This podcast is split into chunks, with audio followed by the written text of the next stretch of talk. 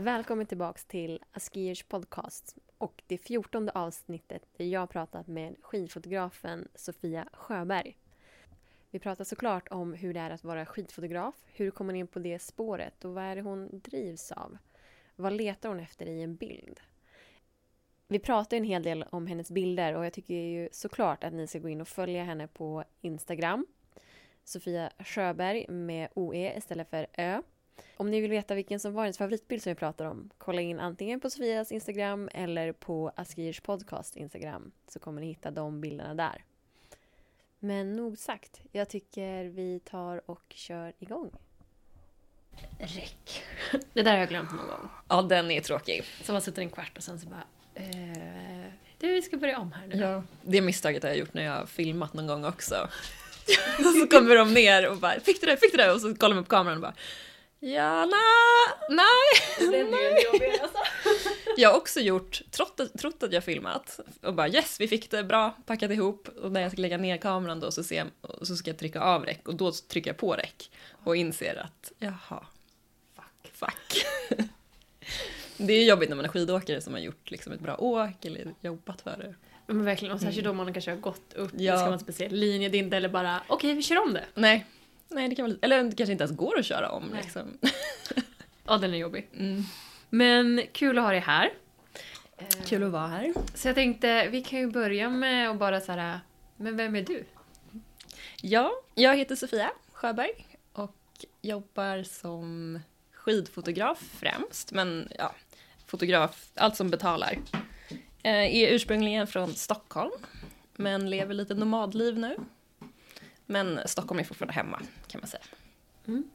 Så hur, liksom din uppväxt, om vi börjar lite grann där. Mm. Du kommer från Stockholm, hur växte ja. du upp? Väldigt så här, traditionell, eh, Svensson Svensson-liv. Kommer från en medelklassfamilj i Stockholm och har haft en väldigt trygg och fin uppväxt. Bott där hela mitt liv. Pluggade i Stockholm och sen, ja, när man blev lite vuxnare tog jag mig därifrån. Mm. Men då när det är traditionellt, och så här, var det mm. liksom hur kom du in på skidåkning? Var det där klassiska att man åkte sportlovsveckan och kanske någon jullov och åkte lite skidor någonstans? Ja, exakt. Mina föräldrar är ju inga superskidentusiaster, utan det har varit en eller två veckor per år. Åkte skidor från när jag var fem, sex kanske. Eh, alltid i pisten, aldrig off-pist, det är farligt. och sen någon gång när jag blev tonåring så ville man ju göra allt man inte fick göra, så då började jag åka snowboard, för det var ju lite coolare då. Och sen så eh, gjorde jag det ett par år, också bara någon vecka per år. Tills jag då kärade ner mig i en skidåkare när jag var 18. Och då bytte jag igen till skidor. och, eh, han, eh, han jobbar inom skidåkningsindustrin, så efter det så fick jag möjlighet att åka lite mer än en vecka per år. Och så har det varit sedan dess. Att jag försökt åka så mycket som möjligt. Men det är ju svårt när man bor i Stockholm och pluggar och gör sina grejer att få tiden. Så vissa år har det blivit någon vecka och andra år har det blivit någon säsong. Så lite mixat. Var liksom, har du alltid liksom ändå på något sätt haft lite driv och gilla skidåkning eller har det varit mer så här, något man gör för det är kul? Och så var det kanske mer som sagt, ja men då när du träffar någon som verkligen älskar det så mm. vart det att du också fick mer ta del av den kärleken? Ja men helt klart. Ehm, jag jag, jag har alltid älskat att vara utomhus och skidåkning är ju utomhus. så, det, ja. så den biten har ju alltid passat mig superbra. Men och, när jag var tonåring där och åka pist, det, jag vet inte, det, jag tröttnade lite tror jag. Och sen så är det mycket annat som händer i tonåren och när man bor i Stockholm då är det mycket annat som lockar. Så jag nog tappade det ett tag. så när jag då träffade Jakob då som han heter så tror jag han visade mig bergen igen på ett nytt sätt. Så han tog mig utanför pisten och ja, jag återupptäckte kärleken till att vara ute igen. Och det är ändå det det handlar om för mig, det är känslan av att vara utomhus snarare än skidåkningen. Så det är mycket tack vare, eller det är nästan bara tack vare honom skulle jag säga. Det är ändå häftigt. Ja, det är, det är kul att dela intressen och ha en respektive som man kan göra saker med. Verkligen. Men eh, fotograferandet då? Hur, för du har ju läst som sagt på KTH till ingenjör, det stämmer. civilingenjör, inom ja, vad? det stämmer fint. Inom eh, mediateknik eller datavetenskap ligger under. Men det är ändå som sagt fotograf du nu, så hur mm. liksom kom du dit? Ja, men det är väl återigen det här att man är lite förvirrad när man växer upp. Och någonstans har jag väl ändå fått för mig att man ska ha en utbildning. Så då gjorde jag det, för att det är bra att ha. Men sen så slog det mig att ja, men efter utbildningen då ska man ju ha ett jobb. Och det jobbet, när man har gått den vägen jag gick, är vanligast att man hamnar på ett kontor i en förort i Stockholm, eller i Stockholm. Och jobbar långa dagar med fem veckors semester. Och det livet kändes inte så lockande. Och då hade jag möjligheten att börja resa med Jakob och fota honom för sponsorer och så. För att fotograferandet har alltid varit en, en fin hobby, men jag har aldrig sett det som ett yrke. För det är aldrig någon som har uppmanat mig. Och, du kan faktiskt jobba med det här. Utan det har alltid varit så här, nej men man utbildar sig och så jobbar man med det. Och fota det är ju kul, du är ju lite duktig liksom, men det är en hobby. Men då efter min examen så kände jag bara, ja men det kanske kan funka. Vi provar. Det värsta är ju att man får sluta. Och det är tre år sedan. Så... Alltså det är vad du gör? Ja, det är vad jag gör. Och livnära, ja. ja. ja. Frilanslivet är ju som det är, helt klart. Och det finns så många duktiga fotografer idag. Och alla är ju fotografer idag i viss utsträckning. Så att det, det är tajt ibland. Men ja, det är det, eller så är det det här livet i Stockholm som fortfarande inte känns lockande. Och, ja, den dagen, den sorgen tror jag. Men från början då? För jag tänker, när upptäckte du ändå jag menar, att du tyckte om att fotografera? och har du liksom då tagit någon kurs eller har det alltid bara varit att du har ja, men tyckt om att göra det och fortsatt göra det och utvecklas liksom mer på den vägen? Jag har alltid gillat att fotografera. Jag minns mina semestrar när jag var liten, att jag var alltid den som sprang runt med en kamera och ville framkalla bilder och pappa var lite irriterad för filmrullar och framkallning kostade ju på den tiden. Um, men så, jag tror jag la det lite på hyllan där i tonåren när, man, när jag var förvirrad. Nu pratar jag som att alla var det, men jag var väldigt förvirrad i tonåren. Och sen så tog jag upp det igen och där någonstans under mina universitetsstudier så insåg jag hur kul det var och hur mycket man kan göra i redigering i post och det, det blev mer än en hobby. Jag gick, när jag hade skiddagar så gick jag ut med målet att kunna ta en bra bild istället för att bara fota min dag. Och när man börjar göra så, så och ser det mer som ett uppdrag än bara någonting man gör från höften så tror jag man utvecklas mycket också för då lägger man mer tanke bakom varje bild och kanske vill prova nya idéer eller man, ja, man börjar följa andra personer som man tycker är duktiga och så. Så det har kommit med åren. Och det här med redigering, är det också sånt som du kanske då hittat ja, men online? Att du har liksom lärt dig själv eller hur? För jag tänker om någon sitter här och bara Alltså det låter ju ganska kul. Hur, hur, hur, kan man, hur kan jag bli hon liksom? Ja, ja alltså jag, jag skulle ju... Jag har själv inte gått någon fotografikurs. Och jag tror att det kan vara toppen att göra. Men det är absolut inget man behöver göra. Utan det är ju... Övning ger färdighet liksom. Och samma sak med fotoredigering. Jag tycker YouTube är ett fantastiskt verktyg. Sen är jag lite så här nörd. Alltså, I och med på universitetet så fick jag läsa mycket om färglära och bildåtergivning i liksom det tekniska bakom det hela. Och förstår man hur, varför, vad är en vit balans och varför så, så kommer det ganska naturligt sen när man sitter i redigeringsprogram. Men är man inte riktigt lika nördig där så kan man ju kolla på YouTube och bara ta en tutorial och så vet man att ja, men vit balans kan vara bra att liksom, göra i en bild. Det finns ju så mycket information om man bara letar efter den. Mm. Ett annat tips är att skriva till mig på Instagram, så svarar jag. Snyggt. ja. Ja men och vad kul ändå att höra att, för då har du ju ändå på något sätt fått med dig vissa delar från din utbildning. Mm. Även om sagt, fem år är ju ganska mycket utbildning. Ja, det är det. Så det måste ju ändå kännas skönt att ja, men du har ändå fått med dig delar du kan använda. Ja. För mig är utbildningen så mycket mer också än bara det man lär sig. Jag, det har gett mig jättemycket som människa, mina fem års studier i hur jag hanterar stress och löser problem och bara jag märker skillnad i hur min hjärna resonerar. Eller jag vill märka skillnad i alla fall. Jag försöker rättfärdiga mina fem år här. men, men det är klart att det var roligt på universitetet att läsa om hur sensorer fungerar och varför. Så det var ett litet plus i min utbildning, helt klart. Men sen, för då, för då när du pluggade, tänker jag så här, men då hade du ju CSN, jag tänker att du hade ändå någon sorts bas. Mm. Och sen kanske då hänga med Jakob ut på lite turer och så. Men hur har du gjort sen då? Att ändå då ta steget att liksom inte ta ett fast jobb. Hur gjorde du i den liksom, när du stod där och nu är jag klar med min utbildning? Ja, det, det är ett läskigt steg. Jag Vi har ju turen att ha en bostadsrätt i Stockholm som vi hyr ut. Så där har vi pengar in varje månad. Så det är inte jättemycket pengar, men det är en liten trygghet. Och sen har vi en husbil som vi kan bo i ganska mycket när vi vill. Och då gör ju att man inte har någon hyra den månaden. Det är lite så här små lifehacks. Och sen, man måste ju, jag insåg ju också att jag kan inte göra det här från ett kontor i Stockholm. Hur jag, alltså om jag vill ha ett jobb då, då måste jag antingen välja det eller så måste jag göra det här. Jag såg inte riktigt någon mellanting där. Kanske att det finns, men ja, jag körde... Alltså, ja. Pengafrågorna, de är svåra för att...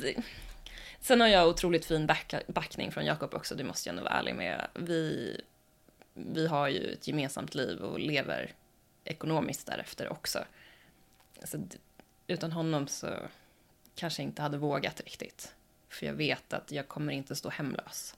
Eller det kommer alltid finnas mat. Liksom. Det, för har man inte det, då förstår jag att man inte bara säger upp sig och ska bli fotograf på en dag fast man inte har någon erfarenhet. Det, så funkar det inte riktigt. Men eh,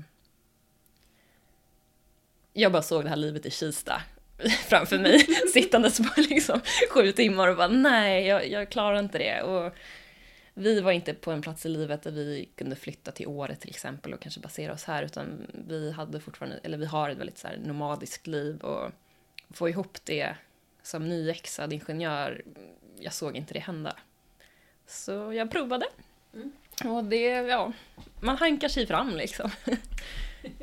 ja, men det måste ändå vara fint som sagt att ni kan vara det här teamet. Ja, det, det hjälper ju att ha en professionell skidåkare som pojkvän, det måste, man ju, det måste jag ju vara ärlig med. Det, hans sponsorer har alltid varit jättefina mot mig och, och hjälpt mig på vägen och sett oss som ett team också. Och det är jag jättetacksam för. Så hur mycket liksom, fotar du Jakob och hur mycket har du fotat annat? Eller är det liksom fortfarande att du lär dig och kör den här? Eller liksom, hur mycket har du av olika typer av jobb? Mm, det, är mycket, det är mycket med Jakob såklart. Vi reser ju ihop stora delar av året och jag har bra relationer med hans sponsorer och där vet jag ju att det är garanterade jobb. Och sen eh, så kommer det ju skidåkare längs vägen i livet och det är klart man försöker få till, eh, få till shoots med dem också. Och sen, jag fotar ju allt som betalar. Alltså jag, jag tycker det är jättekul att fota människor och hundar och produktbilder, bröllop, you name it. Allt med foto är kul. Men framför allt utomhus och natur. Ja men det är bra, jag tänker alla som lyssnar nu bara åh, bröllop, bröllop, hund, ja, ja visst. då kör vi. Ja. Nej men jag, jag tror ju, jag är ju långt ifrån fullärd och har inte den ekonomiska möjligheten att välja mina jobb utan tycker någon om mina bilder och vill betala för dem så är jag supertacksam och vill jättegärna göra det. Mm. Hur får du in förfrågningar? Är det liksom att folk hittar till dig på Instagram? Och, eller liksom... Ja, en del via Instagram, mycket via kontaktnät någon som känner någon som har hört något eller sådär.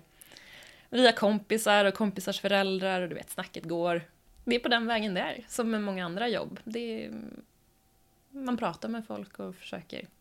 Sen är inte jag skitbra på att sälja in mig. Alltså jag är inte den som... Jag, jag, det är någonting jag måste jobba på tror jag. Och, och tro lite mer om mig själv och våga sälja in mig. För att ibland kan jag tvivla lite på mina kunskaper och kanske om jag platsar. Och det gör att jag inte vågar höja mig till skyarna, vilket gör att folk kanske inte fattar att jag är fotograf alla gånger, utan ibland så uppfattas jag mer som Jakobs flickvän som kanske kan ta en bild. Och det, det, ja, det finns saker att jobba på liksom. Jag vill inte, alltså det är ju en ganska mansdominerad sport också. Ehm, nu vill inte jag skylla på det, men som tjej, om man vill fota killar, så är det svårt att få en fot in ibland om man inte är flickvän. Man blir inte riktigt insläppt av naturliga skäl. Alltså jag, mina tjejkompisar släpper ju inte in män hur som helst heller. Alltså, jag tror inte att det har med könet att göra, utan det är ju mer traditioner eller gamla umgängen eller sådär. Nu tappar jag tråden, men... Eh. ja, men det är lugnt. Jo, men för det du sa, alltså just det här med att det ändå är mansdominerat. Mm. Har du, hur mycket har du känt av det liksom längs vägen? Alltså, actionsportindustrin då Ja. In, inte så mycket ändå. Mer än att det oftast bara är män med. Men... Eh, nej, men det är väl ibland jag kan reflektera över liksom att ah, men nu är det ju 80 killar här och tre tjejer. Och det är lite tråkigt, men jag är tveksam till kvotering också. Så att, jag, jag, jag har själv lite svårt att sätta fingret på vad det är som är fel, om det ens är fel. Men jag har aldrig liksom känt mig ovälkommen eller så. Alla är ju liksom toppen jämt med mig. Och hur har det liksom varit då, alltså från början? Att ändå gå till att ja, men bli fotograf. Från att så här, kanske, ja, men du som sa, gå ut och fota för att få en bra bild. Men ändå mm. då börja så här, ja, men det här ska ju ändå publiceras någonstans. Ja, ja men det började där. Um, kanske när jag hade två eller tre år kvar på mina universitetsstudier. Att jag var med och hade det här, om jag följer med ut och jag ska bara ta en bra bild och sen så visar det sig att någon vill köpa den bilden och så inser man, men gud, jag kanske, jag kanske kan liksom, man kanske kan få pengar för bilder, vad sjukt. Och på den vägen blev det, så tar man en till bra bild och så kanske det är någon som vill publicera den och då inser man ännu mer liksom, man får ju bekräftelse då. Och bekräftelse är ju härligt. Väldigt härligt. ja, det är härligt. Men också då i bekräftelsen så inser man ju att man är mer än en flickvän också. Vad var liksom första bilden som du fick publicera som du kände så här, shit, har jag fått publicerat en bild här liksom? Åka skidor körde ett reportage som jag hade fotat från Chamonix. Och det var ändå ganska stort för att åka skidor, det är ju någonting man... Ja, man inte, jag har inte vuxit upp med det, men många har vuxit upp med att åka skidor och det är ju, jag skulle kalla det Sveriges största skidtidning. Jag kan ingen annan. Så det var stort för mig. Och det var, väldigt, det var ganska tidigt också, det var när jag fortfarande pluggade. Så där någonstans började man ju så här, shit vad coolt, jag kan ändå liksom göra det här. och sen, ja men det var nog det största. Mm. Och nu, vad liksom... Hur ser du nu? Har du vissa mål? Liksom så här, vad, är det något du vill uppnå eller är det liksom mer målet bara alltså ta bilder som du bara känner själv är liksom, de här gillar jag liksom? Ja. Jag försöker, mitt mål är nog att försöka hitta min stil i fotografering så att man direkt kan se att det är min bild. Och jag upplever det ganska svårt att göra det. Speciellt skidåkning, för det blir lite generiskt ibland. Man fotar en pudersväng liksom. Och det ser lite likadant ut och sådär. Och hur tar man steget och, och tar en sån bild till att bli min bild? Bara min bild, som ingen annan kan ta. Om det ens går. Så det är väl mitt nästa mål, tror jag. Att försöka hitta min signatur i, i mediavärlden. Mm. Kan du då, för då tänker jag andra sådär, kanske skidfotografer och så, kan du se hos vissa att, så här, att de har hittat det? Och du kan se på en bild att ja, men det är den här fotografen eller så? Ja, hos vissa. Det skulle jag vilja säga. Men kanske inte alla bilder såklart, men man kan ändå se. Jag tror att det är mycket redigeringstekniken som vissa använder. Att det finns ett speciellt ljus eller en viss krispighet i en bild och så känner man igen det. Eller, ja. Mm. Och hur ska du ta dig dit? Eller vad är det liksom bara att fota mycket? Ja, är det någon som har några tips så är ni välkomna att höra av er. Men jag tror att det är att fota mycket. Det hade varit kul att hitta ett, ett sätt att fota skidåkning på som inte är lika gjort kanske som att fota pudersvängar i motljus eller något sånt. Och vi får se. Vi får se om jag lyckas. Ja, men då kanske det också är kul ändå att ni är det teamet när ni på något sätt båda kan spinna på hur ska vi göra det annorlunda? För det måste ju ändå vara kul för Jakob som skidåkare också. Så här, men vad, vad kan man göra uppe på berget liksom? Ja, både och där tror jag. Ja. Eh, för att eh, ofta när man fotar skidåkning så är det lite fejk. Han måste höfta en sväng exakt där och sen kanske det inte är så bra snö någon annanstans. Visst, det ser jättefint ut på bild men ja, du vet. Alla gånger är det inte riktigt lika bra ut som det ser ut på bild. Så jag hoppas att han tycker att det är kul att försöka utveckla mitt bildspråk också jag tror att han tycker det är kul när han får se resultatet om det blivit bra. Men ibland så har vi ju provat idéer och så kommer man hem och det är bara slänga det nästan för att det, det funkar inte alls. Och sådär. Mm. Ja, men hur gör man då som sagt, om man ska ta en bra skidbild? Mm. Vad, hur tänker ni? Vad gör ni? För de som liksom bara ser de här fina bilderna och åka skidor. Ja. Ja, det underlättar ju att, att ha en duktig skidåkare som vet hur man lägger en bra sväng. Det är nästan A och O. Det är, och vill man fota puderbilder så måste man ju trycka till snön lite så att det flyger upp i luften. Annars så är det svårt att ta en bra bild om, om man liksom lägger en hasad sväng. Så bra skidåkare är ett tips. Ehm, ljuset såklart, jätteviktigt. Tycker jag. Man kan göra en del i post men fint ljus som är där naturligt går ju aldrig att slå. Och Åre i december är ju liksom, får man sol här i december, då, det blir inte finare ljus än så. Så bra skidåkare, fint ljus och ja, bra snö underlättar ju såklart också. Kolla om det har drivit in snö i fickor, om det kan finnas liksom, eh, om det är dåligt på alla ställen eller om det, man kan hitta små spots där man kan försöka få skidåkaren att svänga exakt där. Och är det dålig snö överallt då kan man ju leta efter en intressant backdrop eller liksom ett fin, en fin vy och hoppas på att fokuset dras till det snarare än till själva skidbilden. Så det, finns lite, det beror på lite vad man vill. Sen har vi börjat fota med drone en del. Och, och det får ju också en ny nivå till bilderna för då kan man hitta vinklar som inte alls är vanliga. Kanske rakt uppifrån om det finns en fin skugglinje eller ett träd och, och då behöver inte snön vara så bra heller för att då är det mer skuggan som spelar roll. Så var lite kreativa om, om snön är dålig. Ja, men gud vad häftigt. Det är ju som du säger där med drones att det måste ju ändå vara, ja men det blir ett medium för dig också. Att mm. både så att, för hur svårt är det liksom att, alltså att navigera den? Är det lätt eller är det liksom att du också måste ändå på något sätt öva upp själva tekniken för det? De dronesen som finns idag tycker jag är jättelätta. Det är som att spela tv-spel. Och de är nästan kraschsäkra. Och, alltså, de har sensorer åt alla håll och du, har, du ser på din iPhone vad som händer och det är en liten knapp där, där du fotar. Så det, det är väldigt enkelt. Och eh, batteritiderna är ganska bra, 15-20 minuter så att du, du kan ändå ta din tid och framea din bild och skidåkaren har tid att liksom knäppa sina pjäxor, det är ingen panik så. Så det, det är ändå kul. Och för mig som inte är skitbra på att åka skidor så har ju verkligen drone hjälpt mig enormt mycket. För det gör ju att jag kan fota ställen där jag kanske inte kan ta mig till eller ner från. Och jag kan följa med till botten av åk, men slippa gå upp. Stanna liksom där jag känner att jag, där känner mig säker. och, det, det tycker jag är fantastiskt, för jag, som sagt, jag älskar ju att vara ute och, och fota skidåkning. Och det är ju synd att min skidåkning kan ibland sätta stopp för var jag kan ta mig, men då är ändå dronesen hjälpt mig där ganska bra. Mm. Och hur är de då? De är så pass små att du liksom bara kan ha det i ryggsäcken utan problem? Ja, det finns några olika varianter. Mm.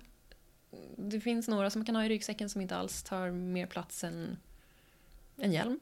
Och sen finns det ju ja, till hur stora som helst. Och det är ju en avvägning där hur bra kvalitet man vill ha och vilken vind de ska flyga i och så. Vi har två olika varianter beroende på längd som ska gås. Den som är lite större har man en stor frigolitlåda som jag bara sätter utanpå ryggsäcken. Och ibland utanpå Jakobs ryggsäck om jag är riktigt trött faktiskt. det är också en bra grej med honom, att han hjälper. Det är ju fint liksom att, att man kan hjälpas åt när man är i en relation, till skillnad från om jag skulle jobbat som professionell fotograf med ett team där, där ingen känner ansvar på mig på samma sätt. Det får ju mig att kanske kunna göra större dagar än vad jag normalt sett orkar eller ta mig till ställen där jag normalt sett inte är bekväm han hjälper ju mig i det, vilket gör att jag kan utvecklas mycket fortare än jag hade kunnat annars. Så det är jag tacksam över. Ja men det var så jättefint att ändå, för han har ju så otroligt mycket erfarenhet med liksom mm. all sin skidåkning och då kunna få ta del av den. Det ja. måste vara jättekul. Ja, det är toppen. Och som du säger, med, alltså, det är alltid kul att åka med mer erfarna skidåkare för de har ju ett annat... De läser ju bergen annorlunda. Och jag lär mig väldigt mycket när man tittar till säkerhet och, och, så, så försöker jag ju fråga när vi är ute och lära mig för att man lär sig ju när man är ute. Och ha någon som vet då är ju hur bra som helst. Ja men gud ja. Mm. Och som du säger så här, ja, men för dig som verkligen gillar att vara ute och förstå bergen. Och för, om man, gång, man kommer väl aldrig förstå dem helt men ändå så att bygga upp det och så här, mer och mm. mer liksom förstå ändå så här, ja, men snön hur den liksom lägger sig och liksom skikt och sånt där. Ja. Det måste vara guld värt. Ja, det verkar ju finnas oändligt med kunskap där att hämta. Jag börjar börja skrapa på ytan. Så det, det är kul. Mm. Men hur mycket släpar du med dig en dag då? Om, du ska, om ni ska upp och fota och ni har någon mission. Hur mycket liksom prylar blir det? Ja, det blir en del prylar. Det är ju oftast, har jag ju min ryggsäck med all lavinutrustning och skins, vatten, lite snacks, det vanliga som alla har på berget.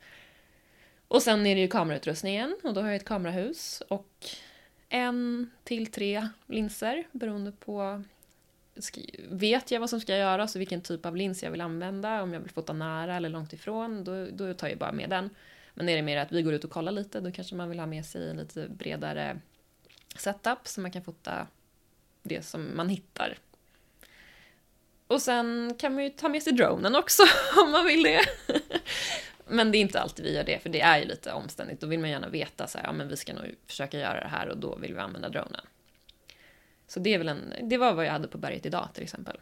Hur mycket väger det här? Bra fråga. jag vet inte riktigt. Ja, Nej, det, det är ett par kilon. Ja. Men så får man ju tänka på skidåkarna, typ ska man fota ett hopp, då åker jag till hoppet, eller går till hoppet och sen så är jag ganska klar när jag hittat min vinkel. Jag kanske byter vinkel någon gång. Men de här skidåkarna de går ju upp och ner för inrunnet kanske 10, 15, 20 gånger. Så att visst att fotograferna har det tufft men skidåkarna jobbar ju rätt mycket också många gånger. Så det är också då någonting att när, de, när man ser så här snygga hoppbilder då har de alltså också hoppat det x antal gånger oftast?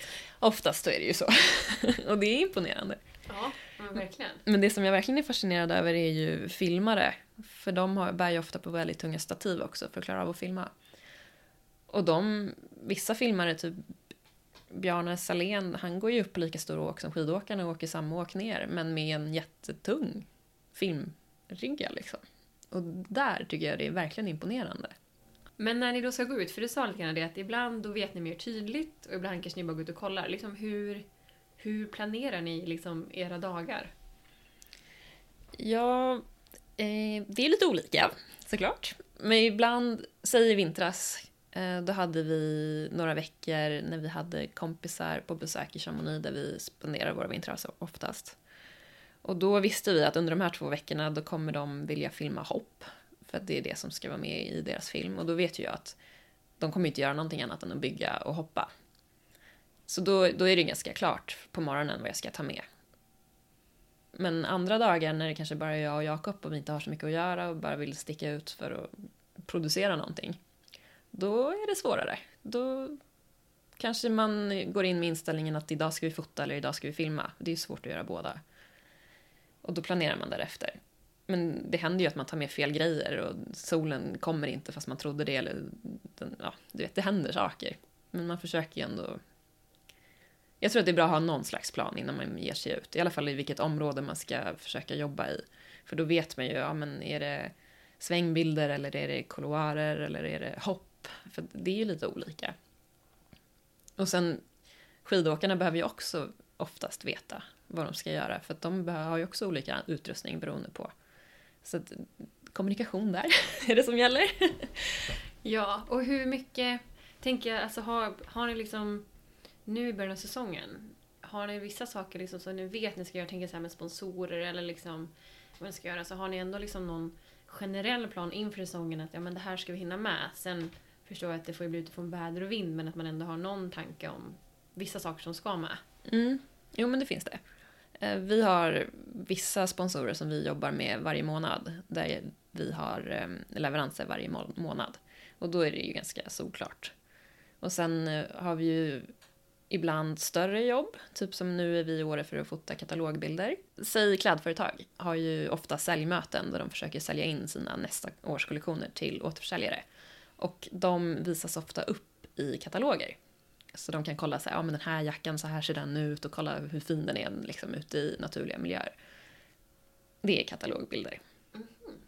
Och det är ofta lite mer skidposering och lite mindre skidåkning. Det är så här, kolla den här snygga jackan, den har den här fickan här. Eller den här jackan, kolla vad snygg den är när den går på tur här. och lite så. Ja, så inte lika mycket faktisk skidåkning utan mer Nej. Det, ska, det ska se snyggt ut, man ska se, då är det mer produkten som är Exakt. Det, jag skulle kalla det mer reklambilder för produkter. Man vinner inga skishot of the year på de bilderna. okay. Men det är, en, det är... Som sagt, jag tycker det är kul också. Det är en annan typ av fotografering. Och det är fotografering som faktiskt betalar. Vilket inte alltid självklart. Så att det, är, det är kul det med. Ja, men för man tänker i din del. Mm. För, så här, för jag tänker Mm. där, jag vill säga för att han har ju sponsorer Mm. som gillar att synas på honom och Mm. det han gör. Mm. Eh, men då tänker jag att är ni tillsammans i den här kreativa processen där ni ändå funderar på, men okej, de ska synas, vi ska göra något coolt, men vi kan ju ändå kanske få göra det på vårt sätt. Har ni liksom sådana projekt som ni sitter själv och bara, det här vore kul om vi skulle kunna göra det här? Eller liksom, hur kommer ni fram till vad ni ska göra? Jo, men det har vi väl. Vi har ju så här resor man vill göra eller projekt man vill göra som du säger. Och då försöker man ju få sponsorerna med på det tåget. För att det är ju roligast att bestämma själv. så är det. och då försöker vi pitcha in idéer. Men det här är ju mer liksom större projekt och då involverar det ofta en video också, eller en liten edit.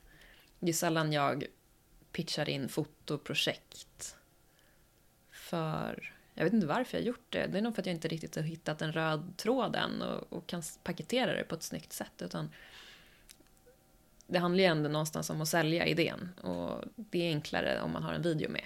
För att det är det som konsumeras idag. Speciellt i, eh, ja, i Jakobs målgrupp. Det är videos. Mm.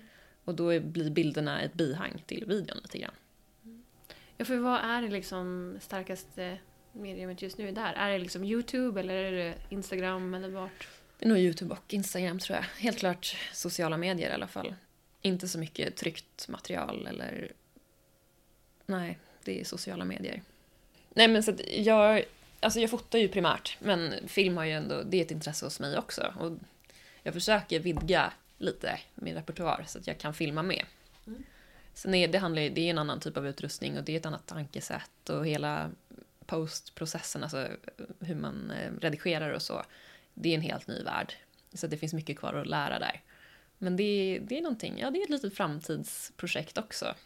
Utöver liksom att hitta min, eh, min bildsignatur eller vad man ska kalla det så är filmningen någonting jag skulle vilja Mm. bli bättre på. Ja, för hur mycket filmar du idag versus liksom fotar? Eh, 80% foto, 20 filmning kanske. En del fotojobb jag gör har kl- klämmer de in att jag ska leverera film också, små videosnuttar liksom på, på saker och då, då gör man ju det. Men eh, det är helt klart primärt foto. Vad tycker du är liksom... Eftersom du ändå då är nyare på filmen, vad är det som är det svåra där, eller utmaningen? Förutom det tekniska med hur man liksom tar hand om ett råmaterial i redigeringsprocessen så tycker jag nästan att filmning är lite mer... Mm, man, man, har ett an, man får ett annat sätt att uttrycka sig. Man kan berätta en historia på ett enklare sätt nästan eftersom man har flera sekunder att berätta det på.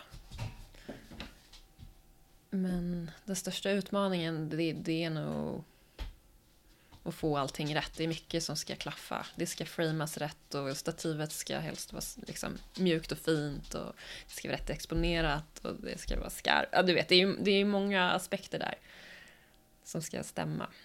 Man skulle ju kunna argumentera att det är samma för foto men jag, jag tycker nog att video är svårare där, och att allt ska falla på plats.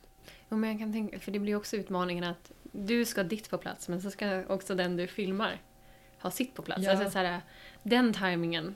Ja, och så ska man ju helst förstå varandra också. Det, kan ju, det har ju också visat sig vara lite svårt ibland att säga, ja men gör en sväng där och så pekar man liksom mot vad jag tycker är jättetydligt men så visar det sig att det var inte alls tydligt. Och så, ja, det kan, ju bli lite irriterat om man, om man gör det många gånger om. men det är svårt ute i naturen liksom. Vad säger man? Gör en, ste, gör en sväng vid den där granen. Alltså, vilken gran då? Så, ehm, där kastar man snöbollar och försöker liksom förstå varandra. Men sen filmning är också på ett, samt mer, på ett sätt mer tacksamt. För många skidåkare idag fokuserar ju främst på filmbiten. Det är det som är den tunga delen i deras säsong. Det är inte vilka bilder de får publicerade. Vilket gör att när man är ute och till exempel fotar hopp så vill ju de få clips. Och det betyder ju ofta ganska avancerade tricks. Och ju fler volter och snurrar desto mindre fotogenik ibland för att de, ja, men det är svårt att få exakt rätt moment och sådär. Och, och, så på ett sätt så är ju filmningen mer tacksam för det är lättare att få ett bra shot för det är det både skidåkaren och filmaren jobbar för. När man som fotograf vill få en bra bild och det sammanfaller inte alltid med ett bra shot. Även om det såklart går att få båda, det är inte så. Men, men ibland så kanske man bara vill att de ska göra liksom en uthängd femma som är stor som 17. Men nej, då ska det göras något annat väldigt så här intrikat och fint. Men det kanske inte alltid fotar det bästa. Mm. Men då när du filmar, kör du, alltså, är du stillastående eller liksom följer du med? Eller hur gör du när du filmar? Jag är stillastående. Mina skidåkningsskills är inte på nivån att jag kan följa efter någon än. men, så, men ibland filmar jag med drone och då kan jag följa efter med dronen. Så det är toppen. Och annars så är det statiska vinklar på stativ eller handhållet. Mm. Häftigt ändå. Mm. Ja men det är kul. Det är, det är en helt ny värld och det är, det är en annan energi när man filmar på ett sätt. För att i och med det här att man jobbar efter samma grej som skidåkaren och skidåkaren blir så glad när de sätter någonting. Och då blir man ju själv väldigt glad. Men en skidåkare kanske inte riktigt fattar ibland när det har blivit en bra bild för att de ser inte ljuset eller vad det kan vara. Och då, ja, det är lite annan feeling. Men precis som du säger, för de ser inte ljuset och så. Vad är det liksom, när du går ut, vad är det liksom ändå som du ser som liksom, du bara, ja men det här blir bra. Vad, vad tittar du efter? Eh, intre, alltså jag gillar raka linjer. Eller vinklar som man kan hitta i bilder. Alltså säga att det kan, det kan röra sig om ridgar. Eller solbelysta spots som skapar något intressant. Jag, jag gillar att, att titta efter natur inte fenomen, men liksom någonting i naturen som gör att det blir intressant. Det kan, det kan ju vara vad som helst egentligen. Men det måste vara, det måste vara någonting speciellt där. Och jag tror alla fotografer är ljusnördar i, i någon typ av... Liksom, det är ju det alla alltid säger, att det är ljuset. Liksom. Och det, det, är ju så. Det kan ju verkligen make it or break it. Men har du liksom någon preferens? Gillar du liksom när det är stort och mer natur och liksom en skidåkare i bilden? Eller gillar du bättre liksom att skidåkaren ändå tar större delen av bilden? Alltså har du någon preferens på det? Mm. Det är, det är nog väldigt situationsbaserat men jag gillar ju ganska rena bilder.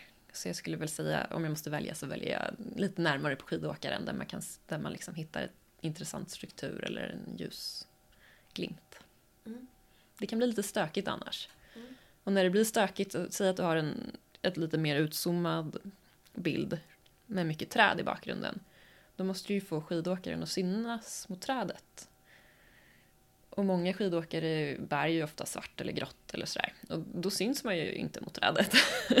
och då blir det ofta så stökigt, man vet inte riktigt vad man tittar på. Är det en skidåkare, är det inte en skidåkare? Och det är inte min favoritbild. Det är det inte. Har du någon av dina egna som du skulle säga är din favoritbild? Jo, men det har jag. Det har en som jag verkligen tycker om. Mm. Kan man hitta den på din Instagram? Ja, det kan man göra. det kan man göra. Jag kommer blåsa ut här när jag skrattar. uh, jo, men det kan jag göra. Du får beskriva den då, försöka. Så får man... Uh, jo, men det, det är en ganska tight bild på Jakob. Som är, majoriteten av bilden är mörkblå. Och sen så är det som en strimma ljus som kommer in på diagonalen genom hela bilden.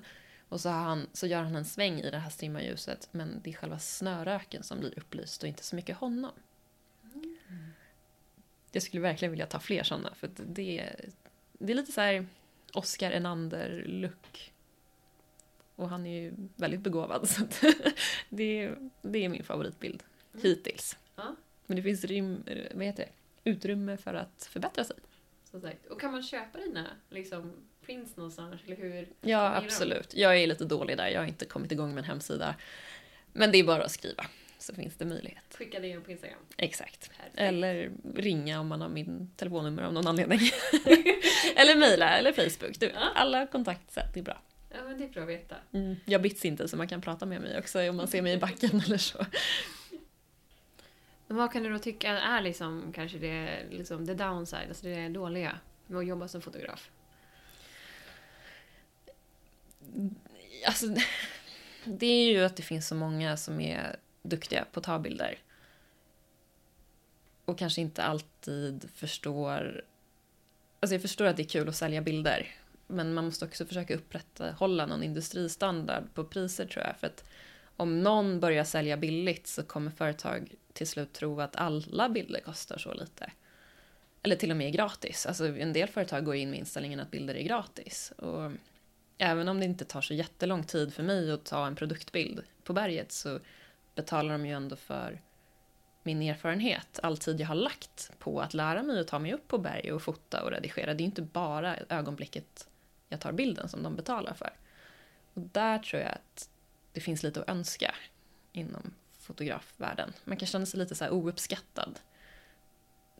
Ibland, i alla fall jag. Jag kan känna så här, ja men skidåkarna de tjänar pengar från sponsorer. Sponsorer tjänar pengar från skidåkarna för att de säljer produkter. Och de gör ju det på material som videofilmare och fotografer har tagit, men ofta går lottlösa ifrån. Så det är ju liksom tre cancer, eller tre, vad heter det, tre, man, tre manna team där en part går förlorande men två part går vinnande. Och det är lite synd. För att alla ska ju gynna på ett samarbete tycker jag. Mm, men för då kan vi gå lite grann, för du är ändå som då jobbar med sociala medier på något sätt ändå, även om mm. du så här, du fotar och filmar, men det ska ju ändå liksom dit. Och som sagt, din Instagram, jag gissar på att den ändå är viktig för dig. I ja. ditt företagande, att liksom synas och få ut dina bilder. Kan du tycka det blir liksom svårt där att koppla ner från de sociala medierna? Eller har du liksom en bra balans i det? Jag hoppas att jag har en bra balans. Vi hade en del kurser om det här i skolan. Och inte för att de kanske hjälpte jättemycket, men det var ett sätt att reflektera över hur mycket man la ner på sin hur mycket man pillar på sin mobil och hur mycket tid man la ner. Och sen, jag märker ju också på min psykiska hälsa när jag kanske är lite för mycket på mobilen att jag blir lite påverkad av, man får lite FOMO liksom. Och bara nej, gör de det och gör de gör det och jag sitter bara framför soffan och latar mig liksom. Och där tror jag att man måste vara noga med att kanske sätta upp lite begränsningar för sig själv.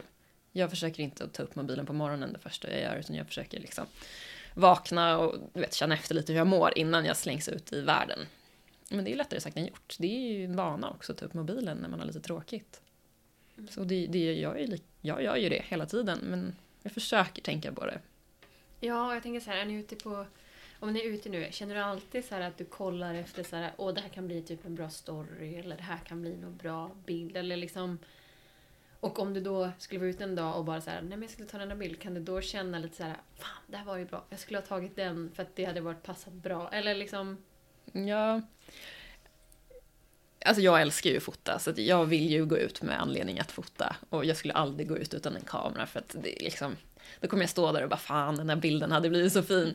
Sen om den skulle användas för sociala medier eller inte, det är, ja, det, det är inte någonting jag reflekterar över utan det blir ju oftast att de hamnar där för att det är kul att göra någonting av bilderna som kanske inte är bra nog för att sälja. Men det är aldrig så att jag tar med kameran för att jag vill producera något för sociala medier, utan jag tar ju med kameran för att jag älskar att fota. Men sen det är klart att jag tar upp mobilen och tar en bild, då är det ju för Instagram, det ska inte sticka under stolen med liksom. Stories, det är, ja, det sociala medier finns ju där i bakhuvudet, det gör det ju. Mm. Har du liksom en tydlig plan med vad du vill göra på sociala medier eller liksom? Nej, jag, jag, jag tycker nog att det är rätt svårt. Jag tycker, om vi pratar Instagram så tycker jag att det är svårt för att det känns så icke-genuint idag. Det är så många som har bots och då är det bots som sitter och likar bots och kommenterar med bots. Alltså det finns ingen, det är ingen som kollar på bilderna längre. Det är klart att det finns folk som kollar på bilderna, men, men ibland kan jag bara se vissa, vissas kommentarsfält och det är bara så här cool pic, yeah dude! Och man bara så här, men det, det här har du inte skrivit, du har inte sett den här bilden liksom. Och det har ju liksom gjort att det har urholkat sociala medier och det inte känns... Det känns liksom inte riktigt lika kul. Jag vill ju skapa och titta på material som jag genuint tycker om. Så jag kommenterar ju inte saker jag inte tycker om bara för att, jag ska, för att algoritmen ska gynna mig. Alltså, så, kan man, så håller inte jag på, men många gör det och det är lite synd. Det är väl det jag tycker är svårt med sociala medier, att det inte finns någon så här vett och etikett eller etik och moral riktigt, utan allt går ut på att få flest följare. Och det får gå på vilken väg det går liksom. Mm. Har du några konton du skulle vilja rekommendera? Som du säger, vart, vart går du in om du vill få inspiration eller om du så vill njuta av en bild? Ja, det finns ju många duktiga skidfotografer. Oskar Enander. Daniel Rönnbäck kan vi säga också. Mattias Fredriksson. Nu rabblar jag bara män här. Ja, Det, jag tänkte på det på vägen hit faktiskt, så här, men om man skulle prata så här, kvinnliga skidfotografer. Jag, måste, jag skäms lite här, men jag kommer inte på så jättemånga. Jag vet Dasha, men hon fotar ju främst snowboard. Men sen så finns det ju, det finns ju många duktiga naturfotografer som tar fantastiska naturbilder. Som, det kan vara kul att bara gå in för att se hur de har redigerat och liksom försöka förstå ens vad som har hänt för att det ser liksom inte ut sådär. Det kan inte se ut sådär. typ Max Riebel. Men eh, så där hittar jag mycket inspiration. Mm. Och sen var hittar jag inspiration? Jag tror, jag, jag, nej jag, jag vet faktiskt inte. Är det några som du ser, du, så här, det där med bildspråk? Är Mm. det liksom, kommer, det, kommer det mer ifrån ditt utforskande och liksom naturen och testa fram? Eller är det ändå så att man kan uppskatta andra och se och hitta liksom detaljer lite här och var? Att så här, "Ja, men det där gillar jag fast det där skulle jag inte gjort så. Eller hur kollar du på bilder liksom? Ja, alltså jag försöker inte kolla för mycket på andras skidbilder. För att jag tror att det är lätt att man bara gör som dem. Inget fel i det, men jag har nog, jag, jag skulle nog trilla i den fällan och, och inte liksom gå min egen väg utan jag skulle titta för mycket på deras bilder och bara gud den här bilden vill jag också ta. Istället för att bara kanske hitta inspiration någon annanstans. Till exempel då från naturfotografer istället för skidfotografer. För att jag, jag hade en, en klok kompis inom, som jobbar inom reklamindustrin, reklamfilm. Och han sa att han aldrig kollar på reklamfilmer för att det är så lätt att man gör likadana reklamfilmer då. Så då är det bättre att inte ens kolla. Och det har ändå fastnat hos mig någonstans så här att man kanske tar lite väl mycket inspiration ibland. Mm.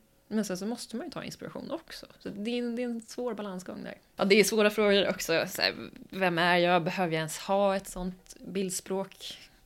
Kan man ha ett sånt bildspråk när man fotar någonting som är så flyktigt, eller flyktigt är fel ord, men skidåkning är ju väldigt, det varierar ju väldigt mycket och det är så väderberoende.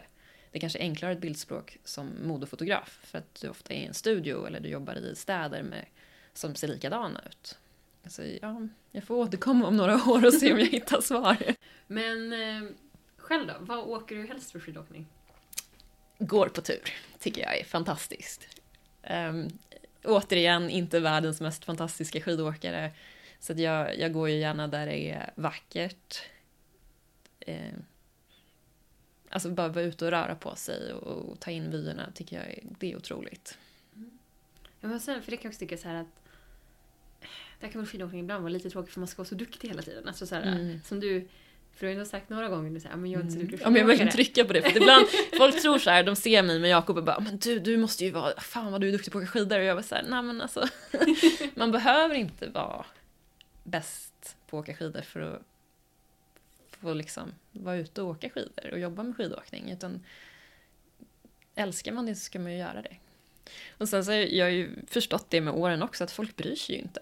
Alltså, det finns ju ingen jag har åkt med av alla kompetenta skidåkare jag ändå åkt med. De, de, de är ju glada över att vara ute precis som jag är och de kan ju inte bry sig mindre över vilken väg jag tar ner så länge jag tar mig ner. Liksom. Så det är mycket, jag tror att det är ens ego som, som spelar roll där och man vill gärna liksom kanske inte visa sig sämre eller visa sina svaga sidor men jag tror ingen bryr sig. Alltså. Jag, och bryr de sig, är det något att ha då? Ska du inte tycka om mig för att jag inte är jättebra på att åka skidor? Liksom, nej, det finns ingen som resonerar så hoppas jag. Nej, men i det, i det liksom att jag älskar att filma och fota så känner jag mig ofta väldigt delaktig i skidåkarnas dag också. För att jag kan ju bidra med någonting som de inte kan producera själva. Och det kan jag göra för att de väljer att vara med mig. Så att det finns ett utbyte där som gör att man kan dela upplevelsen. Även om man kanske inte kan åka bredvid varandra så kan man ju ändå... Jag var ju med och såg när den, du åkte den linjen eller landade det tricket. Och de såg att jag var där för jag har ju bilden på det. Liksom. Så det, det finns så mycket mer man kan dela än just åket. Mm, och det måste vara fint också när du kan fånga ja, men känslan de hade och de kan få se den i din bild. Och liksom, ja, det måste ändå vara fint. Och där framförallt när det kommer till film. Det är en, alltså komma hem på kvällen när de tittar på materialet och det skriks och det, alltså, det, det är ju väldigt härligt. Men för du nämnde tidigare så här, att ni lever lite nomad-liv. Så hur lever ni? Hur, som sagt, du, har, du kallar Stockholm hem, men vart bor ni? Ja, det, alltså, jag kallar nog Stockholm hem för att mamma och pappa bor där. och mamma och pappa är ju liksom, det är alltid... Jag står mina föräldrar väldigt nära, så det är fint. Men så Stockholm är hem också för att vi har ju en lägenhet där. Som vi hyr ut nästan jämt. Så att om vi börjar i december, då börjar ju skidsäsongen för oss. Och då brukar vi, senaste åren har vi kommit upp till Åre. Just på grund av det här vackra ljuset, det här decemberljuset. Jag har aldrig upplevt något liknande som det kan vara här uppe. Jag tycker det är fantastiskt. Så det, det är ändå varit vårt mål att försöka vara här. För att Alperna, det ser ju lite likadant ut hela året. De har ju det här... Alltså de får ju inte det här 4, 5, 6 timmarnas ljus, utan det är, det är lite samma sak. Så vi börjar här och sen så brukar vi vara i Chamonix fram till tidig vår någon gång. Och då bor vi i lägenhet där och åker skidor. Och sen där framåt våren när det börjar bli för mycket brantåkning och jag känner att nej men nu blir det för läskigt. nu kan inte jag vara med alls. Då brukar vi ta vår campervan och åka upp till Nordnorge och bo i bil och gå på tur. Och förhoppningsvis surfa, jag surfar inte men Jakob surfar ju så att vi brukar försöka få in en, en sån tripp. Och sen är det sommar och då gillar jag att vara i Stockholm och träffa min familj och vänner. Och sen är det hösten, ja den är ganska, vi har inte så mycket, alltså det är ingen skid, vi åker inte skidor, skidor på hösten. Det har inte riktigt funnits budget för det för att vara helt ärlig, det, man måste resa ganska långt. Och då har väl vi känt att, ja men antingen så är man i ett hus på Fårö som Jakobs pappa äger och försäsongstränar, redigerar material från vintern, går på gymmet, springer, du vet, tar hand om sin kropp lite efter en sommar i Stockholm. Det brukar behövas. Eller så kan det bli en liten surfsemester. Och sen är vi tillbaka i december. Fasiken vad härligt. Ja. Så har åren sett ut, men det är väl dags att mixa upp det lite snart. Vi får väl se. Mm. Och då byggde ni en, byggde om en van Ja, exakt. så att ni kan bo i den lite grann. Hur, hur kom ni på det liksom och hur har det arbetet varit? Um, så för det är rätt många år sedan, kanske åtta år sedan, så gjorde vi vår första roadtrip i USA. Och då hyrde vi någon slags campervan, men det var ju mer en personbil med en madrass. Det var ganska trångt och jobbigt. men så fick vi lite mer smak. Eh, så bodde jag i Australien ett halvår, eller bodde, jag pluggade i Australien. Och då gjorde jag några till campingresor. Och bara så här, men det här är ju liksom, dels det är gratis, du bor i en bil, det är fantastiskt och du lagar, lev, lagar din egen mat vilket gör att du kan ju leva på väldigt lite pengar. Men det är inte bara det, du får ju vara ute i naturen jämt. Och du får ju sova i naturen och du vaknar i naturen och du behöver inte åka till ett hotell utan gillar du en plats då är du där och det fick ju mig på kroken direkt. så när jag kom hem därifrån, eller jag och Jakob, han var och hälsade på mig, när vi kom hem därifrån så kände vi väl bara att vi måste ha en egen för att det här det öppnar för många fina möjligheter att få vara utomhus. Så då hittade vi någon crossbuss på Blocket som vi bara yes, den här tar vi. Som alltid med oss så är det ganska dålig planering. Och så det kom vi på i november och i december skulle vi åka ner till Chamonix med den här bilen. Och då rev vi ut hela crossbussen för den var inredd av, ja men du vet, Magnus 45 plus. Den var väldigt så här sparsmakad och halva bussen var till för hans cross. Så det, ja, det fanns lite att göra där. Så vi rev ut allting, byggde om den. Både jag och Jakob är inte så händiga, vi har ju aldrig byggt någonting. Men det, det, det är okej, den funkar. Och på den vägen är det. Det är kanske fem år sedan. Sen, alltså bilar är ju pengahål alltså. Det är, varje gång när det är besiktning så är det ju alltid någonting. Och rost har vi haft problem med. Och du vet, I höstas fick vi in möss. Och de var svåra att få bli av med. Och det, det är alltid så här. Det är ju problem med bilar, eller vi har problem med bilar. Men så börjar man titta på vad den ger oss och då inser man ju att det får väl vara de här problemen då. Liksom. Köper man hus är det ett problem. Så att Ja. Um, är det något som, vi, som du vill prata om? Som vi inte har pratat om? Eller något du vill ha gått djupare på som vi varit inne på? Mm. Men ja, det är väl det här kanske...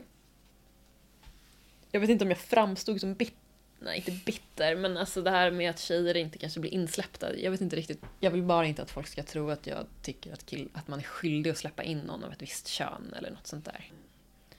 Men jag tror... Jag tror mycket kanske är lite... Om man tittar på så här... Vissa säger ju att det inte finns några skillnader mellan könen. Jag tycker ju att det finns en del skillnader mellan könen. Sen så är det klart att det finns undantag på båda sidor. Men killar tenderar ju kanske till att leka lite mer aggressivt och sporta lite mer. Vilket gör att actionsportindustrin blir ju mer en naturlig del för killar att ta.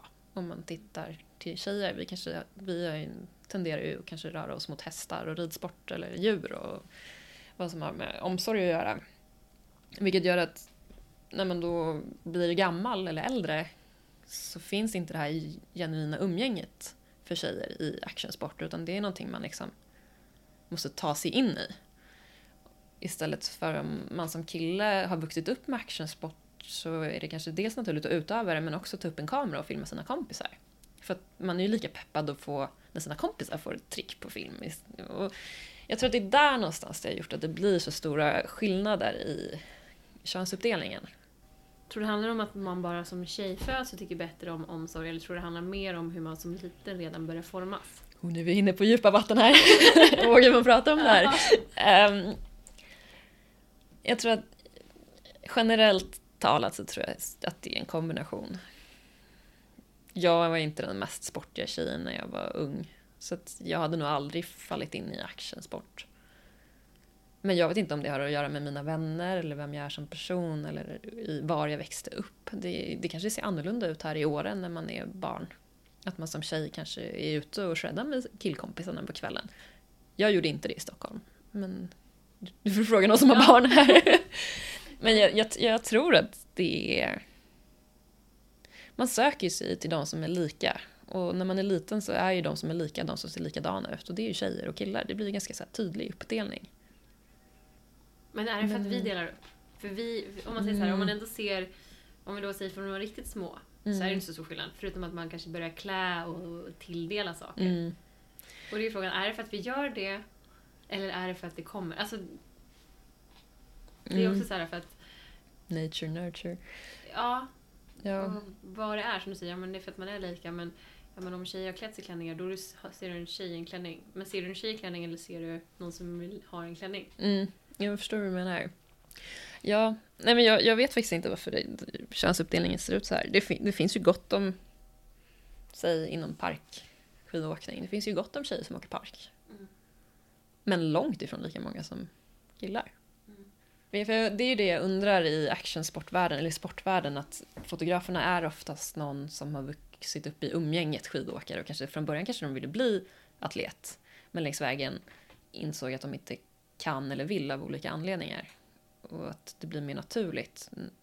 Men som tjej, för att vara med om samma resa, så måste man ha ett kvinnligt umgänge som sportade på samma sätt när man var liten. Och det är nog inte riktigt lika vanligt. I alla fall inte som jag var uppvuxen. Jag vet inte om det kan ha med det att göra. Jag vet inte heller riktigt om... Jag vet ju inte om det är ett problem heller, för jag tror ju att vill man bli sportfotograf så blir man det. Alltså, man kan inte bara skylla på liksom, att jag är tjej och därför går det inte. Det, jag, jag köper inte det. Mm. Kanske, men kanske man får struggla lite mer. Ja, för men... det jag tänker så här, ja, jag tror nog också det. Så här, vill du bli det så kör du. Men mm. kommer man lika, kommer man behöva vilja det lite mer eller liksom orka lite mer hinder? Mm. Ja, jag har ju många kvinn, eller, ja, kvinnliga vänner som, som tycker att tjejer får jobba dubbelt så hårt liksom och sådär. Jag har själv inte upplevt det. Men det, det, kanske är så. Men du har ju också gått en ganska mansdominerad inriktning på universitetet då. Eller hur såg det ut där? Nej men jag, alltså, nej, alltså för programmet jag läste, då var det ganska 50-50. Och den var lite bredare, men kollar man på rena programmeringsutbildningar, ja. Då var det ju verkligen så här två på hundra kanske, mm. när jag pluggade. Mm. Eh, och jag själv var ju också klassisk på det, att jag tyckte programmering var kul. Men jag sökte mig inte dit först, för jag tyckte mm. så här men det kan ju inte riktigt jag. Mm. Alltså så. Um, Varför tänkte du så? Mm, ja, men det är väl någon kombo av att så här, att jag hade en bild av. Som sagt, alltså vilka jag såg som programmerare var ju de som hade programmerat längre. Alltså man kände så här att jag tycker det är kul men jag kan ju inte riktigt det här. Mm. Eh, Att man ska hålla på längre. I kombo med liksom... Ja, Men är det någon slags rädsla för att inte bli insläppt då? Ja, eller att inte kunna leverera prestation tror Ja, jag. prestation. Då vågar man inte. Då vågar inte. Men där tror jag kanske det kan skilja sig lite mellan tjejer och killar. Att Mm. killar tenderar ju att ta lite mer risker. Och då vågar de nog så här chansa. Mm. Går det inte så går det inte medan vi tenderar kanske, eller jag, jag kan ju prata utifrån mig själv, tror ju att världen ska fallera liksom, eller rasa samman bara för att jag inte levererar. Så är det ju inte riktigt. Det är, det är ganska känsliga ämnen. Och speciellt när man inte är ut, alltså jag kan inte så mycket, jag vet inte hur forskningen lyder, alltså det här är ju jag som, så kan man tänka. Ja, det här varit verkligen en utsvävning där vi hamnade på lite andra spår. Men jag tror faktiskt också det är dags för oss att börja avrunda. Det har varit jättekul Ja, att få sitta och prata med dig. Ja, detsamma. Var följer man dig? Ehm, ja, men det är väl på Instagram. Sofia Sjöberg med ett OE istället för ett Ö. Perfekt. Ja. Och då kan man också hitta den här bilden. Exakt. Kanske får göra den lite highlightad. Min favoritbild. Här, kolla här. Här, kolla, kolla på min enda bild. Nej, inte så. Tack så jättemycket. Ja, tack själv. Det där var det fjortonde avsnittet med Sofia Sjöberg. Jag hoppas du tyckte om det, även om vi hade lite utsvängningar här och var. Och jag tycker såklart att du ska gå in och följa Sofia på Instagram. Och eh, om du vill hålla uppdaterad på Askirs podcast när det kommer nya avsnitt så in och följ på Instagram eller hitta Facebook-sidan där det också kommer ut information. Och det var allt för den här gången så jag vill tacka för att du har lyssnat och vi hörs!